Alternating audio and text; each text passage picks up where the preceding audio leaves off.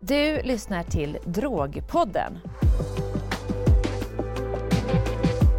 Här samlar vi kunskap från verkligt sakkunniga personer som utifrån sina yrkesroller och erfarenheter ger sin bild av narkotika och andra droger.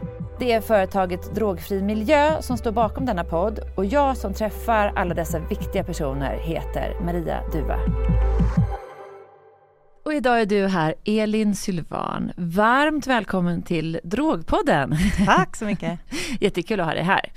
Nu ska jag presentera dig tänkte jag, får se mm -hmm. ifall du blir Lycka rätt. Till. Ja, jag vet. Du är anställd på Stockholms stad mm. och du jobbar som utredare inom prevention och ANDTS. Ja.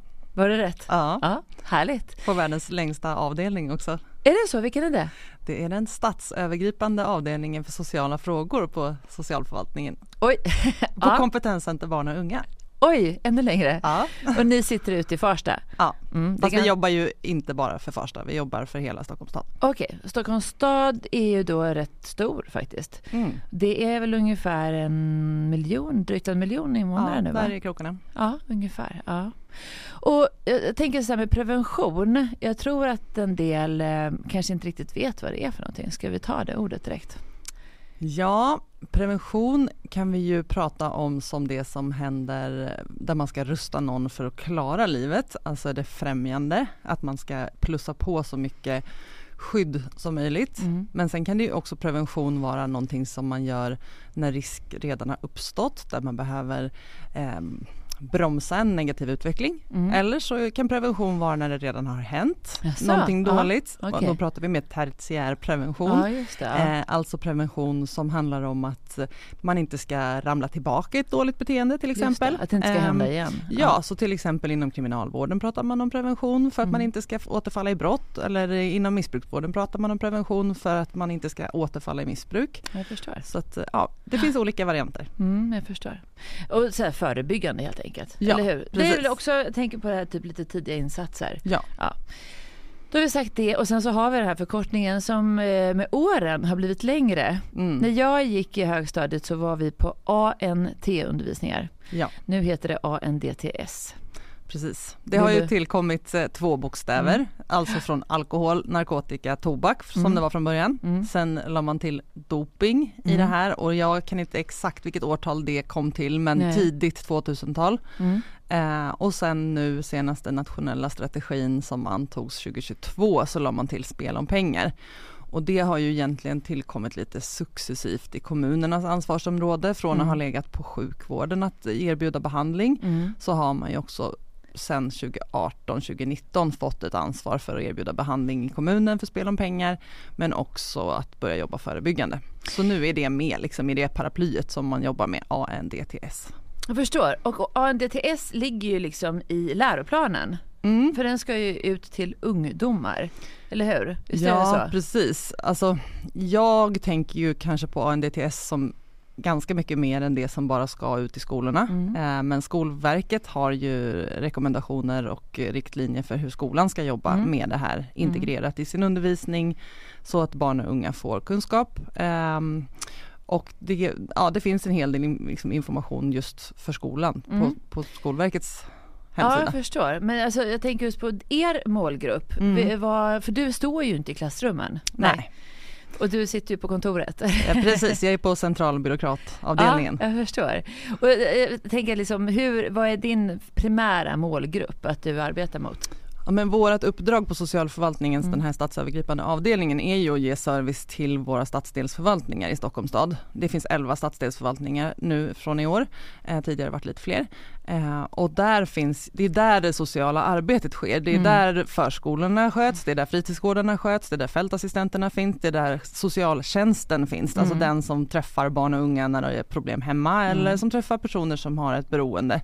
Eh, så att vi hjälper till med eh, kompetenshöjande insatser, utbildning, ta fram material, sådana saker. Så att mm. vi mer kvalitetssäkrar och stöttar mm. stadsdelarna som ska göra det riktiga, riktiga jobbet. Mm. Men med det sagt, jag kommer ju från att jag har jobbat som socialsekreterare ja. själv. Eh, jag jobbade nästan tio år inom beroende sidan så att jag har träffat framförallt vuxna mm. men också eh, unga som har varit kanske barn till personer med beroendeproblematik men Just även det. lite tidigare att jag jobbade även på behandlingshem en kort period. Jag tänker också att många vuxna med missbruk de kanske etablerade sitt riskbeteende, sitt riskbruk i tidig ålder. Mm. Eller hur? Ja, För jag tänker så här att ni ska ju, nu håller jag på att läsa lite samtidigt med mina glasögon här.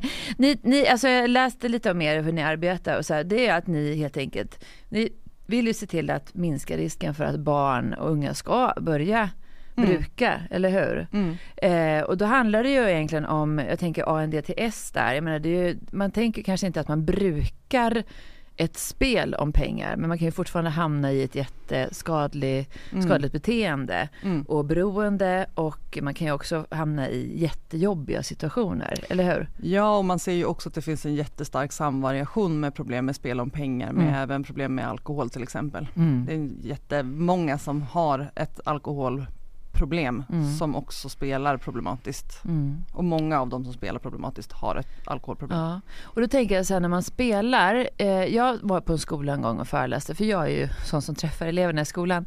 Eh, då var jag i en skola och föreläste, så var det en flicka som berättade för mig, hon bara, vet du jag har kommit på en jättesmart sätt. Jag eh, spelar ihop mer pengar på de här kasinorna som min mamma har på sin telefon än vad jag får i veckopeng. Oj, Ja. Liten och spelar de pengar. Och det är rätt många barn idag som faktiskt använder rätt mycket valutor i spel och tradar och giftar varandra och sådana saker. Så att jag tänker att spel om pengar, det är ju sånt som man kanske tänker typ så här travet Mm. eller lotto eller sådana saker. mm. Eh, men det är ju inte bara det. Idag är ju spel om pengar ganska tidigt etablerat. För många barn kan ju också tjäna mycket pengar, spela ihop mycket pengar. Ja och det är ju ganska flytande gränser för när det blir Mm. spel om pengar också. Mm. Jag tänker med, med den gamingkultur som finns så, så finns det många spel som tangerar de här uh, surprise uh, bitarna Ja. i, i dataspelen som Ja. gör att man triggar liksom samma beteende som att spela på ett kasino eller så.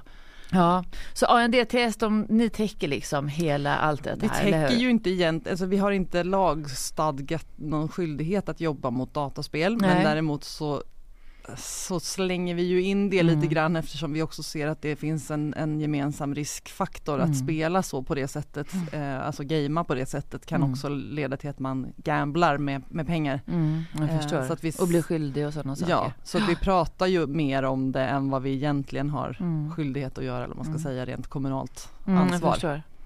Men du är ju inne efter att liksom eh, hitta strukturer och jobba strategiskt. Mm. Och eh, sen tänker jag också att här med eh, att få ut de här utbildningarna, för det är väl det ändå som är själva grejen, att det är med kunskap som man kan Mm. fatta kloka beslut. Det är ju också det här med omvärlden, eller hur? Det går fort, Ja, omvärldsbevakningen. exakt.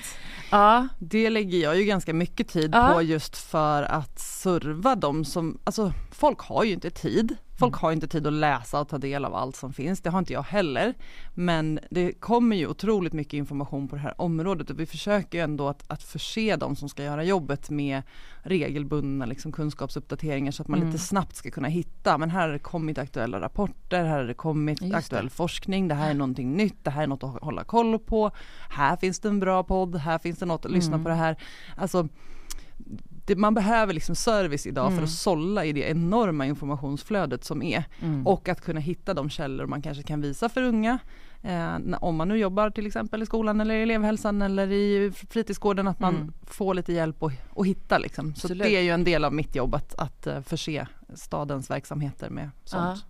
För jag tänker, du jobbar ju då på Stockholm och Stockholms stad och ser det ut så här i Sverige? Jobbar kommuner som ni gör? Jobbar städer som ni gör? Ska man göra det?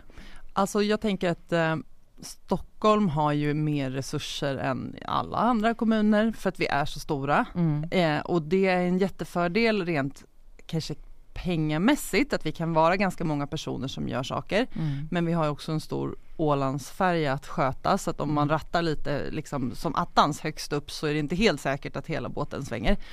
Eh, Medan en mindre kommun där någon som jobbar som samordnare och har en liknande titel som jag eller en mm. liknande funktion den kanske faktiskt både läser på och sen den som är ute och pratar. Eh, för att jag kan inte träffa alla högstadieelever i, i Stockholms stad. Det finns inte en möjlighet till det Nej. och det kan inte de som jobbar som preventionssamordnare i våra stadsdelsförvaltningar heller göra. Nej. Vi har inte den möjligheten för det är så otroligt många att nå.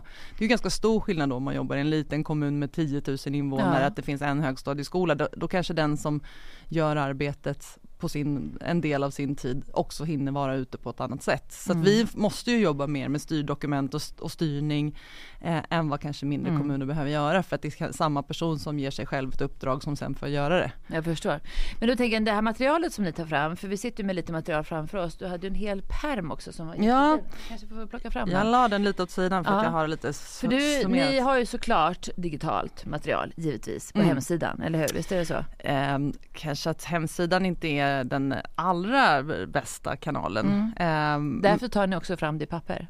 ja, lite papper, men vi jobbar ju mycket med att sprida information mm. till vårdnadshavare mm. via skolornas, alltså skolplattformar.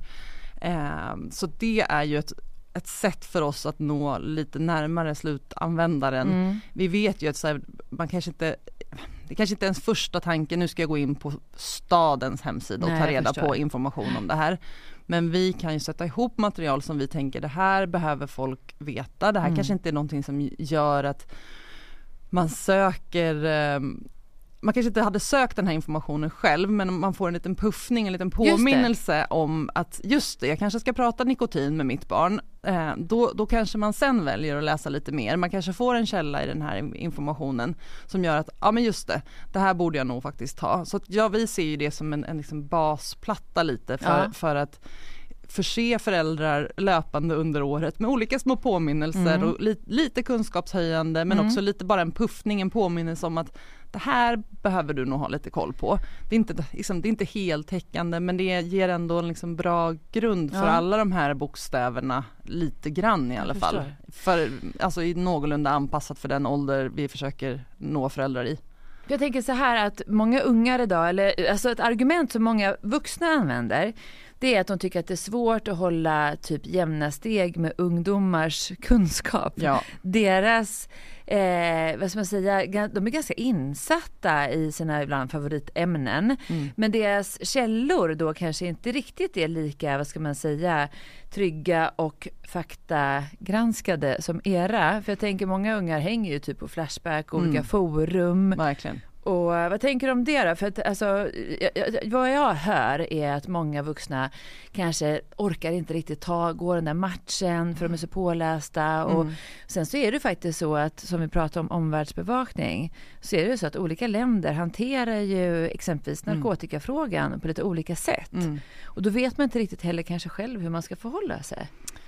Nej precis, jag tänker ju att, att vi kommer ju aldrig som stad ha all information eller Nej. kunna erbjuda all information för viss information behöver komma från sjukvården, viss information behöver komma från polisen, annan, alltså vissa saker kan vi sända tillsammans och mm. berätta om ihop och andra saker så behöver man liksom hitta från olika håll och det är mm. ju såklart superförvirrande som, mm. som förälder. Eh, men jag tror att alltså om man, om man tänker att vi inte skickar någon information överhuvudtaget mm. så tror jag att, att det skulle vara svårt för en vuxen att ens börja leta. Vi försöker väl i alla fall ge liksom en påminnelse om, om ja. att det är värt att börja titta. Um, sen så tror jag att ungdomar letar källor och de litar mest på varann. De litar mest på att någon annan har testat det här, mm. någon annan sa att det var kul, någon annan mm. sa att mm. det var bra. Och det krävs ganska mycket argument för att slå hål på, på jag har ju en kompis som sa att mm. eh, argumentet. Och då behöver man vara lite rustad som vuxen, ja. tänker jag, om man ska kunna liksom slå hål på den typen av mytbildning som gärna uppstår i en klass eller i en kompisgrupp eller sådär. Mm. Eh, och jag tänker att man gärna ska börja prata lite innan problemen har uppstått. Alltså Att Helst. man börjar ge sina barn andra argument så att de har argument redan innan det där ryktet kommer om att det här är jättekul eller Mm. det här är jättespännande. Ja, men det är väl det här fantastiska begreppet eh, att man har förmågan att stå emot. Mm. Resiliensen, att Mm. man har motståndskraften helt enkelt. Men du, det, här, det här är ju faktiskt ett ständigt arbete för attityder ändras ju också över tid. Mm. Eller hur? Ja och det kommer nya forskningsrön Ja. som säger säg så här, gör så här, det här Mm. är, funkar inte, det här, det som var sanningen för två år sedan kanske inte är sanningen idag för det kanske har gjorts någon ny forskningsstudie som säger Mm. någonting annat. Mm. Sen är ju preventionsområdet eller det förebyggande området också lite svårt att ta på för Mm. forskning är ju ganska svår att visa på effekt eftersom effekten av något man gjorde kanske inte syns förrän som 15 år. Eh, och då kan det vara svårt att säga att det var just det där samtalet eller den där föreläsningen eller det där utskicket som gjorde någon skillnad. Nej, det är det som är problemet med just förebyggande Ja. arbete, prevention. För i den bästa världen så ska man ju inte se någon, att det händer någonting alls egentligen. Det ska ju bara liksom vara helt blankt efter Ja. att man har gjort ett bra arbete. Det ska inte bli några pinnar i statistiken egentligen alls då. Nej precis och det är väl därför det kan bli lite svårt att få resurser ordentligt och i synnerhet i mindre kommuner för det, det indikerade arbetet som man säger, det som är till de som redan har problem, Mm. det prioriterar sig självt. Ja. De som har de största problemen, de hörs, de syns, de Mm. märks, folk blir oroliga. Men de problemen som inte riktigt har uppstått än, de är det ju ingen som skriker om. Och då Nej. måste vi ju ha en yrkeskår som står för det perspektivet. Mm. Eh, och det är väl det som vi kan se till viss del att nu är det väldigt mycket prat om brottsförebyggande. Då glömmer man ju lite bort att det finns kanske andra delar i det här som är mer folkhälsoinriktade som också kan ge stora effekter på sikt för folks mående. Så pratar vi bara risken för kriminalitet nu då finns det en risk att vi glömmer bort en hel del saker som, som folk tar till för att må lite bra Mm. eller alltså För det är intressant att du säger det, för att om man läser läroplanen då, hur den ser ut när ANDTS liksom, eh, beskrivs där, då är det faktiskt det här grundläggande kunskaper eh, och förutsättningar för en god hälsa. mm, Och ha förståelse för den egna livsstilens betydelse för hälsan och miljön. ja. Så de lägger ut tidigt och tydligt på den nivån och det tycker jag, alltså det är verkligen, det är det som är liksom själva grejen, att det är det här långsiktiga också. Mm. Men jag tänker just på det här med som du säger att det är svårt att veta och eh, i den bästa världen så skulle ju folk lyssna och så skulle man, man skulle gå på en aula-föreläsning Mm. och så skulle stå en person och säga så här, gör inte det här och gör så här. Mm. Eh, det hade varit guld, eller hur? Verkligen. Ja. Men kan man informera bort det här oönskade beteendet, vi säger just alkohol i, i riskbruk och, och narkotika och tobak och sådana saker, kan man det? Nej det tror jag inte man kan. Alltså jag tänker inte att Alltså information det är liksom första steget i trappan, det är det vi kan ge till alla. Sen Mm. måste man kunna ge liksom en dialog, man måste kunna ge samtal, man måste Mm. kunna ge stöd. Vi kan inte tänka att det ena sättet är liksom lösningen. Jag tror vi måste Nej. jobba brett på många fronter och sen så tänker jag att man behöver ha alla de här kompletterande främjande insatserna som Mm. är lätt att glömma bort. Det här med att man behöver så att säga göra folk simkunniga först. Eh, man behöver fylla på med goda skolresultat, skoltrivsel, eh, fysisk aktivitet, alla de här sakerna som gör att folk har motståndskraft. Har man inte jobbat med det så kan vi inte informera bort risken att man behöver ta till någonting för att må bra. Nej. Det tror jag inte. Eh, däremot så tänker jag att vi kan informera så att folk är uppmärksamma. Man kan göra folk liksom medvetna och kritiska, källkritiska och Mm. inte så lättköpta. Och det tänker jag också lägga till att man ska ha källtillit. För jag menar vi pratar så mycket om att man ska vara källkritisk. Jag tycker också att man ska kunna l- lita på när någon säger någonting. Mm. Är det från Stockholms stads håll sett ett eh, strukturerat faktagranskat eh, material? Ja, det här Mm. ska jag lita på. Ja. Ja. Det kan jag också tycka att det är, det är viktigt att eh, förstå att allt kanske inte går att dra hela vägen till att det finns forskningsbevis. Nej. Men det finns en hel del beprövad erfarenhet Mm. också Mm. som, som är, kanske inte når upp till forskningsnivå men som kan, man, man kan se att folk som har jobbat länge Mm. kan ha en samlad kompetens Mm. som vi kan ta nytta av. Mm.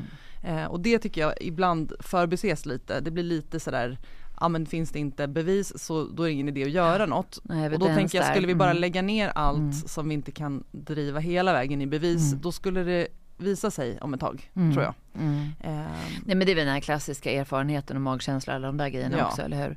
Men det, det är ju faktiskt ibland svårt att lyssna och ta till sig. Det är ju mm. faktiskt det som är grejen och speciellt då ifall man lever som ung, man mm. kanske är i tonåren, det är normer och det är grupptryck. Alltså det här med att ändå förse med kunskap. Man kan ju säga också det här att man sår ett frö, för man mm. kanske inte lyssnar riktigt första gången. Nej, precis. Eh, men jag tänker att man kanske behöver ha det här också återkommande. Det här är ingen e punktinsats, eller hur? Nej, det är... exakt. Vi hade ju under 2021 eh, och 2022 hade vi ett projekt som vi pratade om flickor som eh, har ett problematiskt substansbruk eller är på väg in i det. Mm. Du har material om det också där? Ja men precis. Ja. Eh, TUBS, tidig ja. upptäckt bättre stöd eh, kallar vi det för. Eh, där vi försökte förstå varför flickorna inte finns i beroendevården på det sättet som pojkarna gör.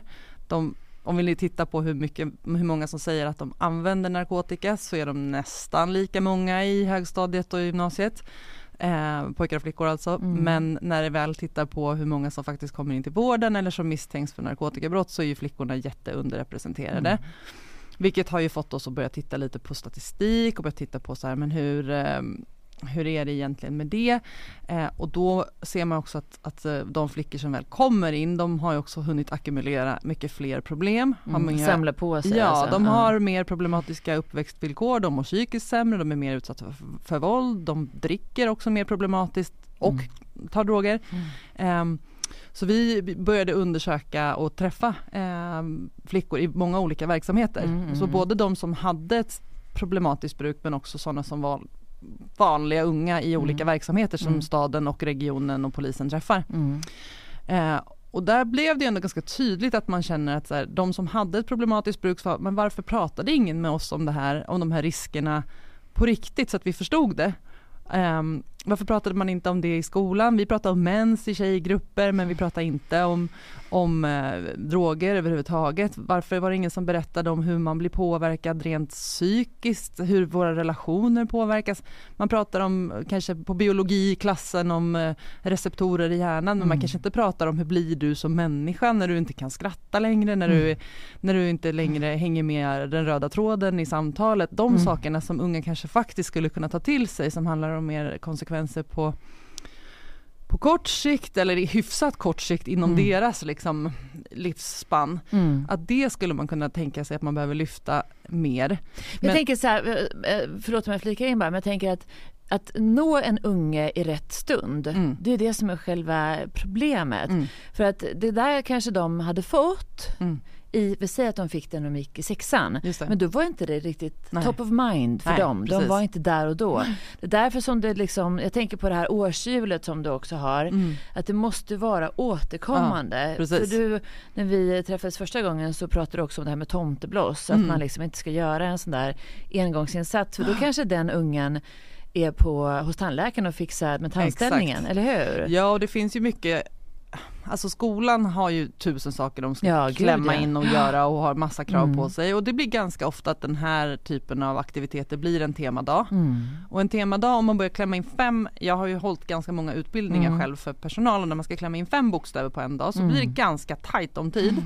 för det första. Mm. Eh, och det blir ganska tomteblossigt om man ska mm. göra en enstaka punktinsats. Eh, om man ska då prata både alkohol, narkotika, doping, tobak och spel om pengar på en dag och det var den dagen man fick på hela högstadiet. Ja, då är det Så inte är det. givet att, att det kommer att gå in. Nej. Eh, eller att det blev bra, att det blev gjort med kvalitet. Mm. Jag tänker att det är superviktigt att man får träffa personer som faktiskt har erfarenhet inte kanske egen erfarenhet av missbruk för det tänker jag inte är det vi ska alls promota. Men däremot Nej. sådana som har träffat många som har det som, kan, som kan dra den samlade bilden av så här ja. blir det för unga när vi träffar dem. Eh, så person, jag tänker att man ska använda professionella på ett smart sätt. Just det, det är kan... därför du är här. ja, och det är därför jag också har liksom gått från att jobba med personer med ett tungt beroende mm. och jobba med att erbjuda behandlingsinsatser och utreda till att liksom försöka ta med mig den kunskapen. Allt det där som jag gjorde i tio år kan jag ha användning av dagligen nu för att jag mm. vet vad som är liksom slutstationen om man, ja. om man inte gör saker. Jag har sett Precis. ganska många som har dött av sitt narkotikabruk ja. eh, och sitt alkoholbruk.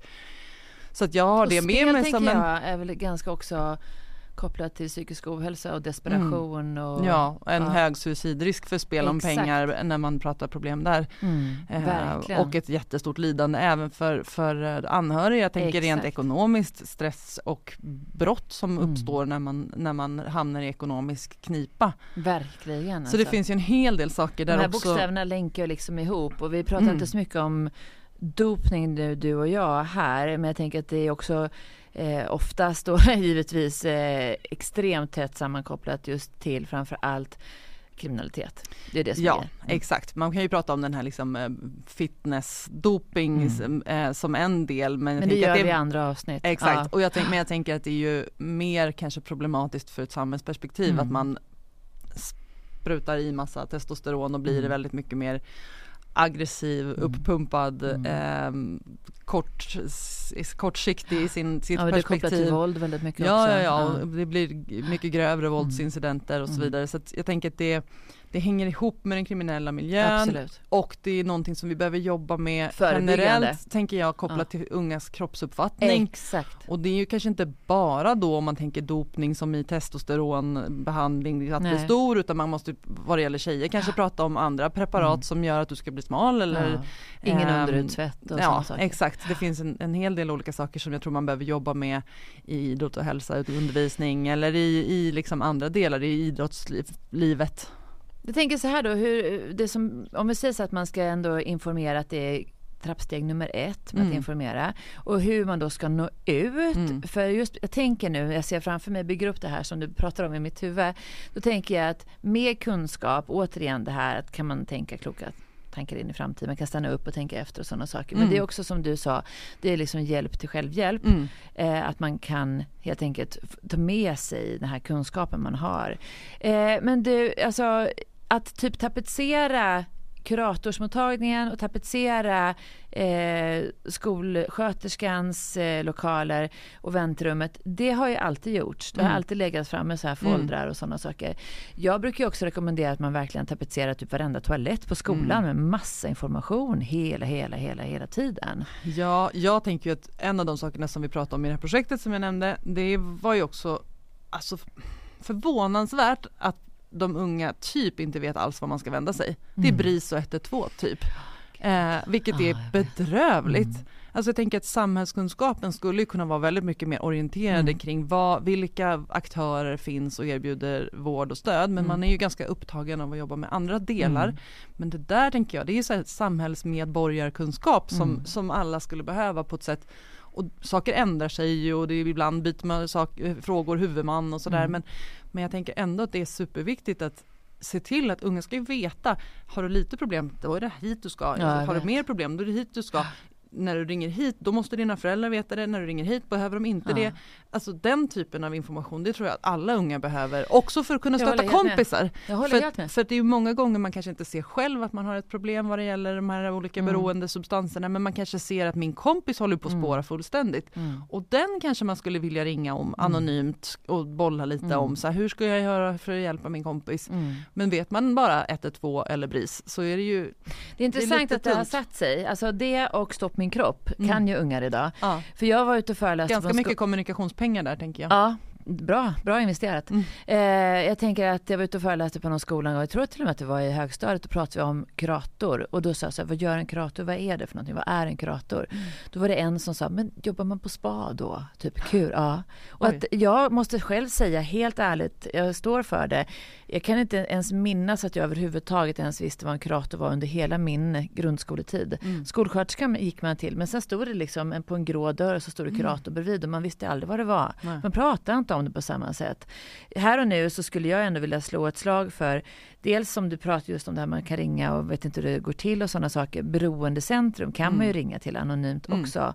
Eh, och sen också typ så att det finns sidor som kollpåsos.se. Ja, och Drugsmart där Drug man också kan ställa frågor. Ja, Drugsmart är ju ska man säga en lätt lättillgänglig variant av CAN. Ja, precis. Den är ju riktad för, för unga. Exakt. Skriven med ett språk som man ska förstå när man är ung. Ja, unga vuxna mm. och föräldrar också kanske ja, kan läsa jag tillsammans. Den är fantastisk jag själv. älskar den. Ja. Jag känner faktiskt han som gör den här layouten där. Ja. Men du, det som man då har försökt ta, ta tag i från läroplanens håll så är det ju faktiskt så att, att det ska integreras i undervisningen i Mm. olika ämnen. Mm. Så det ska inte bara vara just det här eh, tomteblosset som Nej. vi pratar om du och jag nu. CAN jobbar ju, alltså Centralförbundet för Ja. alkohol och narkotikaupplysning, de jobbar ju precis med att uppdatera det här ANDT på schemat som de har haft som ett material som nu ska bli ANDTS på schemat. Mm, mm. Som just är så här hjälp till lärare för att hur man kan integrera i olika ämnen. Så att man kanske ska Gud, prata spel om pengar på mattelektionerna. Ja, För att göra både matten mer spännande men Ja. också Trada. lära sig räkna på sannolikhet och vinna Ja, och sådana saker.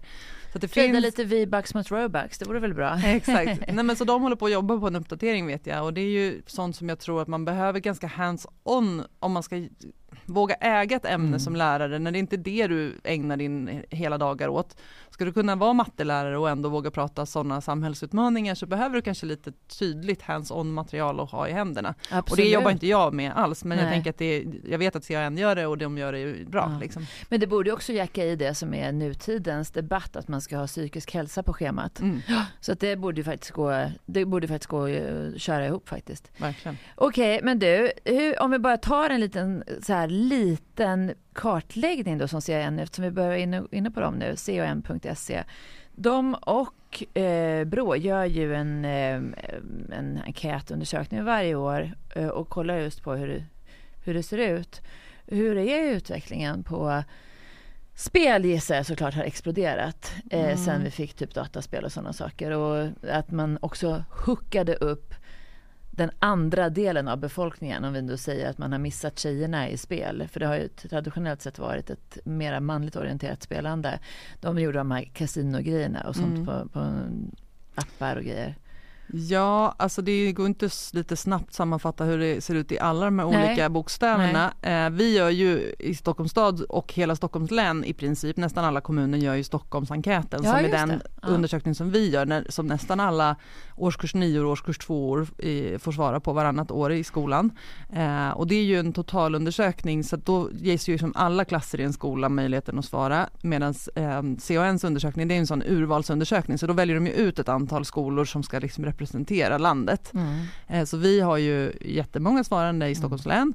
Så vi följer ju också nästan liknande frågor men, men det är de datan som jag kan bättre. Mm. Eh, och vi kan väl se eh, kopplat till just narkotika så kan man ju se en liten liten ökning i an- andelen som har testat över tid men det är inte en stor ökning. Det finns inte liksom fog för att säga att ungdomar dricker mindre så att man tar mer droger. Den, den är ju en myt som Mm. inte riktigt finns. Eh, man kan se att det kanske är en liten ökning av regelbundet bruk hos de som, men, men det är fortfarande liksom Regelbundet brukar ha vad? Alkohol? Eller? narkotika. Ja, narkotika. Eh, att man kan se en liten uppgång liksom i de som har testat. Och man ställer inte frågan riktigt så som regelbundet bruk men de som har testat senaste fyra veckorna som Mm. ger en liten indikation på om man har testat eh, mycket. Eh, sen har vi ju spel om pengar, där kan man ju, ser man ju en stor skillnad mellan pojkar och flickor. Mm. Eh, det är fler pojkar som spelar. CAN har just hållit på med en intressant studie just nu kopplat till att eh, många pojkar som just tränar mycket är de som spelar mest. Så det tycker jag är lite Mhm. spännande kopplat till kanske idrottsföreningars eh, eh, att man kanske ska börja prata lite mer spel om pengar och betting eh, med, med grabbar som, som tränar hårt. Ja. Men vi kan se att de flickor däremot som spelar, att det, att det har gått upp lite problem, alltså mängden uh, unga tjejer som har problem av sitt spelande. Även om Mm. de är mycket, mycket färre än pojkarna så har deras liksom, mängd problem, om jag inte missminner mig, Mm. eh, gått upp en aning. Eh, så det kan ju bero, på vilken typ av spel man spelar till exempel, hur snabbt det går, hur snabb liksom, utväxling på problem Mm. det blir. Mm. Ehm, sen när det gäller eh, lustgas är det en sån sak som har dykt upp som vi har mätt eh, och som CAN framförallt har mätt. Eh, vapes och e-cigaretter, eller alltså e-cigaretter och vitt snus är ju andra Ah, gud, produkter ja. som har gått upp dramatiskt. Jag tänker att jag får ju till mig löpande, alltså från både föräldrar och från skolpersonal, att det är ju aktuellt att prata om i femman. Ja. Alltså vitt snus och vapes i Mm. synnerhet. Ja. Att det tradas rätt mycket, att det är så här coolt och häftigt och nyfiket Mm. och att det förvaras på skolor och överlåts och sådana saker. Mm. Eh, tobak är ju inte brottsligt i Sverige. Och speciellt också tänker jag att de glider ju runt det lite och säger att det är tobaksfritt. Mm. Men eh, det är ju snarare bara hur det har kategoriserats, klassificerats ja. just för att nikotinet kommer ju ändå ifrån tobaken. Ja, och mm. marknadsföringen och smaksättningen ja. har ju en mm. extremt tydlig riktning mot unga. Ja visst, och um. fräschhet och vitt snus och vita doser med rosa och ja, bubba bubba smak liksom. Mm. Ja. ja, nej men det är ju jätteproblematiskt och jag tänker att det, det man hör från de som forskar på det här mm. är ju ändå att risken att utveckla beroende av annat blir större när du har liksom vant din hjärna vid den typen av av beroende. Mm. Men att de som använder nikotin också dricker mer mm. eh, och att det är, lätt, det är lättare att fastna för mm. annat för att nikotin är en så potent drog och de här Exakt. nya nikotinprodukterna är så starka. De är, mm. så, de är så mycket starkare än vad... Jag har förstått att de, de måste är... vara det också för att de inte tänder eld på det på samma sätt Nej. så måste det vara starkare mm. liksom, potensen på nikotinet. Ja men också att det, att det blir så pass mycket mera det triggar så många fler sinnen när det mm. också är söta smaker. Mm, så jag menar, vi blir ju hooked på söta grejer utan något annat nikotin eller något annat beroendeframkallande. Så att, att ha den här typen av äh, apple pie med vaniljsås mm. vape, alltså det är lite för spännande och lite för mm. roligt och för, för lätt för unga att, att jag tänker också börja att det, gilla. Ja, och svårt för vuxna också. För jag menar, om jag hade rökt när jag gick i femman mm. så hade mina föräldrar med all säkerhet känt ja, det ja, ja. på mina kläder, mm. kanske på min andedräkt, mm. kanske känt det på mina fingrar mm. ifall de hade varit så liksom. Eh, nu är det inte så lätt att känna ifall det luktar vattenmelon. Det kanske är liksom att de har ätit någon sån här godis eller ja. Mm. Eh, det är det som är stora problemet. Och jag tänker att eh, kartläggningen på alkohol är sånt som många då har varit lite glada över. Att det har mm. blivit lite Eh, att det har ändå konsumerats mindre, mm. även om det är vissa variabler. Att tjej, nu är senaste från Folkhälsomyndigheten där, barns och ungas hälsovanor. Mm. Då var det också att fler unga tjejer har druckit sig fulla. Mm. Eh, så det, här gäller ju att vara ett ständigt arbete. Man kan ju inte koppla av. För Nej. det kommer ju, i Sverige är det 110 000 ungar varje årskull ungefär. Mm. Så man får ju ständigt kämpa med det här. Verkligen, och man kan verkligen inte checka av att nu var vi klara för att det, det, vi behöver jobba med flera årskurser mm. parallellt. Mm. Och apropå det här med att vara också ute i tid, att vissa kanske inte har ett riskbeteende i mellanstadiet eh, så de kanske inte behöver den här informationen förrän de är 17 och ett halvt. Mm. Men då behöver de informationen. Mm. Så jag tänker att vi, det är också lätt att, för att resurserna är för få så hamnar man i att man kan bara jobba mot högstadiet och kanske sexan. Mm. Eh, sen finns det inte resurser kvar till att jobba Nej. med högstadiet och jag tänker att alltså, många Svenssons debuterar med sina problembeteenden där. Mm. Sen finns det de som har hög, hög, hög risk för allt och de mm. kanske kommer debutera när de är 11 mm. med, med olika preparat. Mm. Eh, men merparten gör ju inte det. Eh. Men jag tycker att det är oerhört intressant det du säger, för menar, även om man nu tänker att när man ska bespara i sån här verksamhet som du rör dig i så är det ofta att man drar in på de här mm. frisk alltså förebyggande mm. friskfaktorerna som jag ja. kallar det faktiskt. Det kanske också är skyddsfaktorer förvisso, men friskfaktorerna. Och det, det borde ju man inte göra eftersom det kan generera enorma samhällskostnader mm. på sikt. Ja. Men det känns ju som att det är väldigt kortsiktigt då ifall man drar ner på det här. Eh, och sen också återigen, livet är ju alltså skört. Mm. Det kan ju vara så att man har alla skyddsfaktorer på plats, allting är bara happy hela tiden. Och sen så helt plötsligt så händer det någonting mm. i livet. Och så kommer det någon och säger just här att ja men du vet du vad, jag har hört att man kan boffa torrschampo eller ja, att man visst. kan ta bara en tramadol så är allting löst. Mm. Och då kanske man inte riktigt heller har lyssnat på det för att det var så bra. Mm. Vuxna runt omkring en unge som mår bra och funkar bra kanske inte alls är lika angelägna runt någon som Nej. Nej men jag tänker också att, att olika kompisar får ju liksom olika status mm. i en grupp. Så mm. någon som man tänker har det bra, som är kul, eh, som säger något litar man ju mer på. Mm. Eh, jag tänker att det man kan vara väldigt mottaglig för, för, för någon som verkar vara helt rätt ja, när den säger att det här är en bra grej. Mm. Medan de flesta kanske ser att den här verkar vara en trasig människa, kanske inte den jag vill följa efter. Och då glider vi raka spåret in på just de som verkar vara helt rätt. Det är ju influencers. Mm. Alltså det är ju faktiskt så, ja. stora förebilder. Alltså eh, jag kan ju bli matt över att jag ser hur de gör reklam för vitt snus. Mm. Ja, eh, man blir ju så provocerad. Ja, och väldigt, jag tänker också på så otroligt många, för jag följer vissa så stora amerikanska skådisar, eh, inte för, eh, följer dem inte men jag brukar gå in och titta på dem. Otroligt många nu som börjar göra varianter av alkoläsk och Mm. eh, det är någon så här typ eh, tequilaläsk eller vinläsk eller sådana Mm. saker. De, de attraherar ju också unga Mm. såklart. Men det här är ju ett brett ansvar som vi alla måste ta i vårt samhälle. Och I synnerhet tänker jag när man har alkohol som vi ändå bestämt oss för att det är en laglig Mm. drog. Då måste man ju verkligen vara med på så här, hur, hur kommunicerar vi kring det och hur kommunicerar vi även med vuxna om Mm. det. Som våra- Ska vi ta lite bara bra material då? För jag vet att vi har pratat om det förut du och jag. Du tyckte ju att Tonårspalören och IQ-projektet från Systembolaget är bra, eller hur? Ja verkligen, jag tycker att de har otroligt bra material. Eh, bra tankeväckande och Ja. de, de, har, de har en bra budget. Ja, jag tänker också på att de har gjort så här många, jag glömmer aldrig den här eh, re- reklamfilmen för IQ.se som eh, är till Lindfors. till. Nej, ja, ja, nej, är. Lindfors musik. Ja, precis. Rus. Den är, ja, rus. Alltså, Den är så bra. Ja, jag vet. Sådana grejer som man borde se ihop med sina Mm. barn. Och den här stora systern som letar efter sin Ja, lillebror är också verkligen. väldigt bra. Ja, de blir väldigt starka och det Ja. är, de är ju en fantastisk, tycker jag, samhällsaktör ändå. Det är ju Systembolagets dotter, eh, dotterbolag, eh, IQ, .se. eh, Mm. som ju eh, de kan ju kommunicera på ett annat sätt Mm. som vi som kommun eller stad då inte riktigt kan.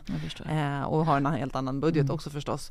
Men de, jag tycker att de träffar i magen och det Tycker tycker, jag jag, är otroligt bra. Mm, verkligen. Att kunna Och sen har vi pratat om Drug Smart, eller Mm. hur? Det har vi gjort. Ja. Den tycker jag ju verkligen Ja. är värd både för föräldrar och för, för unga själva Mm. att vara inne på. Även, Drugsmart.se. ja, Mm. men även UMO, alltså ungdomsmottagningens digitala sida, har ju också en hel del bra information och en verkligen. del poddar också faktiskt. Mm. Sen en som heter Jag ville sluta med cannabis till exempel Mm. som jag tycker är superbra där man, Mm. om man nu inte ska träffa för detta missbrukare i skolan så kan man ju ändå få träffa, eller liksom, lyssna på någon som Mm. berättar om det på ett schysst sätt. Mm. Och vad, är jag ska så- ta, vad jag ska ta med mig av hur det ble, blev dåligt för någon liksom. Exakt så. Ja, bra. Mm. Jag tänker också på att eh, polisen.se har ju någonting som heter Föräldraskolan. Ja den är ju kanon. Ja, jättebra. Så att i, om, om ni nu sitter här och många av de som lyssnar på det här hör det här för första gången så kan man ju ändå känna så att det finns material. Man Mm. borde egentligen kunna vara ganska påläst Ja, om det här. Men återigen, man är förälder första gången någon gång. Alltid. Ja, och, och man kanske inte riktigt hänger med för, för utvecklingen hos ens barn kan ju gå liksom otroligt fort. Ehm, från att det, det var soft ena året och sen så Ja, kommer in exakt, en ny jag kompis det. i barnets liv och sen så Exakt. är det inte så himla lugnt längre. Nej. Så att du kanske inte var, var beredd på att du var tvungen att rusta dig. Det är därför vi har de här, det här årshjulet till Bra. exempel med föräldrautskick Jag som ska vi bara gör. visa det, hur det ser ut, Eh. årshjulet. Det ser ut så här. Och då tänker jag om man inte bor i Stockholms stad så är det så att man kan ju vända sig till Länsstyrelsen, eller hur? Alltså länsstyrelserna i, i Sverige Ja. har ju ett samordnande uppdrag Mm. för alla så att alla kommuner har ju möjligheten att få stöd av sin länsstyrelse. och sen jobbar de lite på olika sätt men Mm. alla har ju ett samordnande ansvar kring ANDTS. Ehm, så att jag tänker att det, det finns ju nästan alltid en kommunal Mm. samordnare på eh, x antal procent Mm. som, som gör Exakt. ett jobb. eh, Även i mindre kommuner. även i mindre kommuner. Och jag ska bara flexa med ert senaste finaste program här, Ja? Det är vårt styrdokument för Ja. Stockholms stads arbete där vi försöker eh, synliggöra och förs- få folk att förstå att det inte handlar om att ANDTS är en föreläsning på en hel dag utan det är liksom många, många, många verksamheter som behöver vara med och Ja. göra saker. Allt från att minska tillgången till att det överhuvudtaget ska finnas preparat på våra gator Ja. till att vi eh, vi behöver jobba med både miljöer, vi behöver jobba med, med de här främjande tidiga insatserna, vi behöver jobba med barn till Mm. vuxna som använder för mycket eh, olika preparat, vi behöver jobba med de som precis har börjat, vi behöver Ja. jobba med de som har störst problem och de som nästan håller på att dö eller döda någon Exakt. av sitt bruk. Ja, Så vi det, behöver jobba med- Någon. Jag håller med. Vi ja. behöver verkligen liksom eh, finnas med i hela biten och då är det Mm. många olika verksamheter i en så stor stad som Stockholm som behöver göra en liten pusselbit. Så det är jag ju ute och pratar om just nu med olika verksamheter, olika chefsnätverk, olika som ska Mm. behöva känna att så här, ja men vi har ett litet ägande, vi kanske inte ska göra allt men vi Mm. kanske har två aktiviteter som vi behöver göra Mm. under de här åren som Mm. kommer. Men du, eh, jag tänker på att det här har jag ju fått av dig redan digitalt, men Mm. nu tänker jag sno det Ja, här. absolut, det ska Jag tar det här med mig och så tänker jag att är det så att man bor i en liten Och som att säga, en liten kommun i Sverige lite avsides så är det faktiskt så att det ändå finns material mm. att nås utav. Mm. Och jag tror också att man kan vända sig till sin lokala kommunpolis och be att de kommer att ha lite dragning på skolan och sådana ja, saker. det brukar ju oftast gå att göra. Men jag brukar också säga att det viktigaste man kan göra är att prata med varandra. Mm. Är det så att man som vuxen, alltså att man kanske jobbar på skola eller på fritids eller fritidsgård, ser någonting, då är det läge att berätta om det. Ja, jag tror att man ofta tänker att man ska vara schysst och mm. hålla förtroenden mm. men jag tror att ganska många gånger så är det där tidiga upptäckten den, den snällaste presenten man kan ge folk. Det, folk blir jättearga precis där och då men, men i slutändan så kan man ju rädda någon. Det låter som, eh, det låter som alla mina gamla kollegor som jobbar just med behandling och beroende på socialtjänsten. det där är exakt vad de säger och det är faktiskt vad de säger själva också, många som mm. har hamnat i det. Tänk ifall någon hade sett det precis mm. när det hände, precis ja. när det började, precis när det etablerades. Ja, och det är ju också en sån sak som kom ja. fram i det här projektet ja. med, med många tjejer som säger vi, man kunde stå och röka hash utanför skoldörren och det var vuxna som bara går förbi. Mm. Och det vill man ju försöka få bort. Alltså man vill ju här, agera, mm. gör någonting. Även om du inte är den som vet exakt vad du ska göra, försök agera, mm. gör mm. något. Jag tror mm. att vi blir jättelätt att ta på sig skygglapparna för jag mm. hinner inte, jag vill inte, jag vet inte hur jag ska göra, jag vet Nej. inte. Men så här, jag tror att det finns många som, mm. man har en känsla i magen av att något inte stämmer. Nej, alltså våga precis. göra något då. Eh, be om hjälp. Liksom. Det finns smarta människor som jobbar med, med de här frågorna. Vi sa att vi skulle hålla oss på 40 minuter, det gick ja. inte. Vi hade ah. kunnat prata en evighet till du och ja. jag. Alltså Elin, eh, det känns som att du fick lite brandtal där i slutet och bra sägningar och amen på det. Eh, och jag tänker verkligen att eh, det här arbetet som du gör, det är någonting som sen måste ut i varenda klassrum och helst in i varenda bil när man sitter och mm. kör tillsammans eller... som föräldrar eller varenda mat, matrum höll jag på att säga, eller matsalsbord eller mm. varenda köksbord ska det vara vid. Mm. Så att det, det, här är någonting vi behöver prata om, helst Verkligen. preventivt, helst i god tid. Mm. mm. Tack snälla Elin för att du kom hit. Jag är så himla glad att du gästade oss. Ja, tack, tack. så mycket. Nu har du lyssnat till Drogpodden och den görs av företaget Drogfri Miljö. Vill du veta mer om oss och hur vi jobbar, då går du in på vår hemsida drogfrimiljö.se. Bästa sättet att hålla dig uppdaterad är att följa vårt Instagramkonto som heter Drogfri Miljö. Tack för att du lyssnat och tipsa gärna alla andra som behöver lyssna och lära.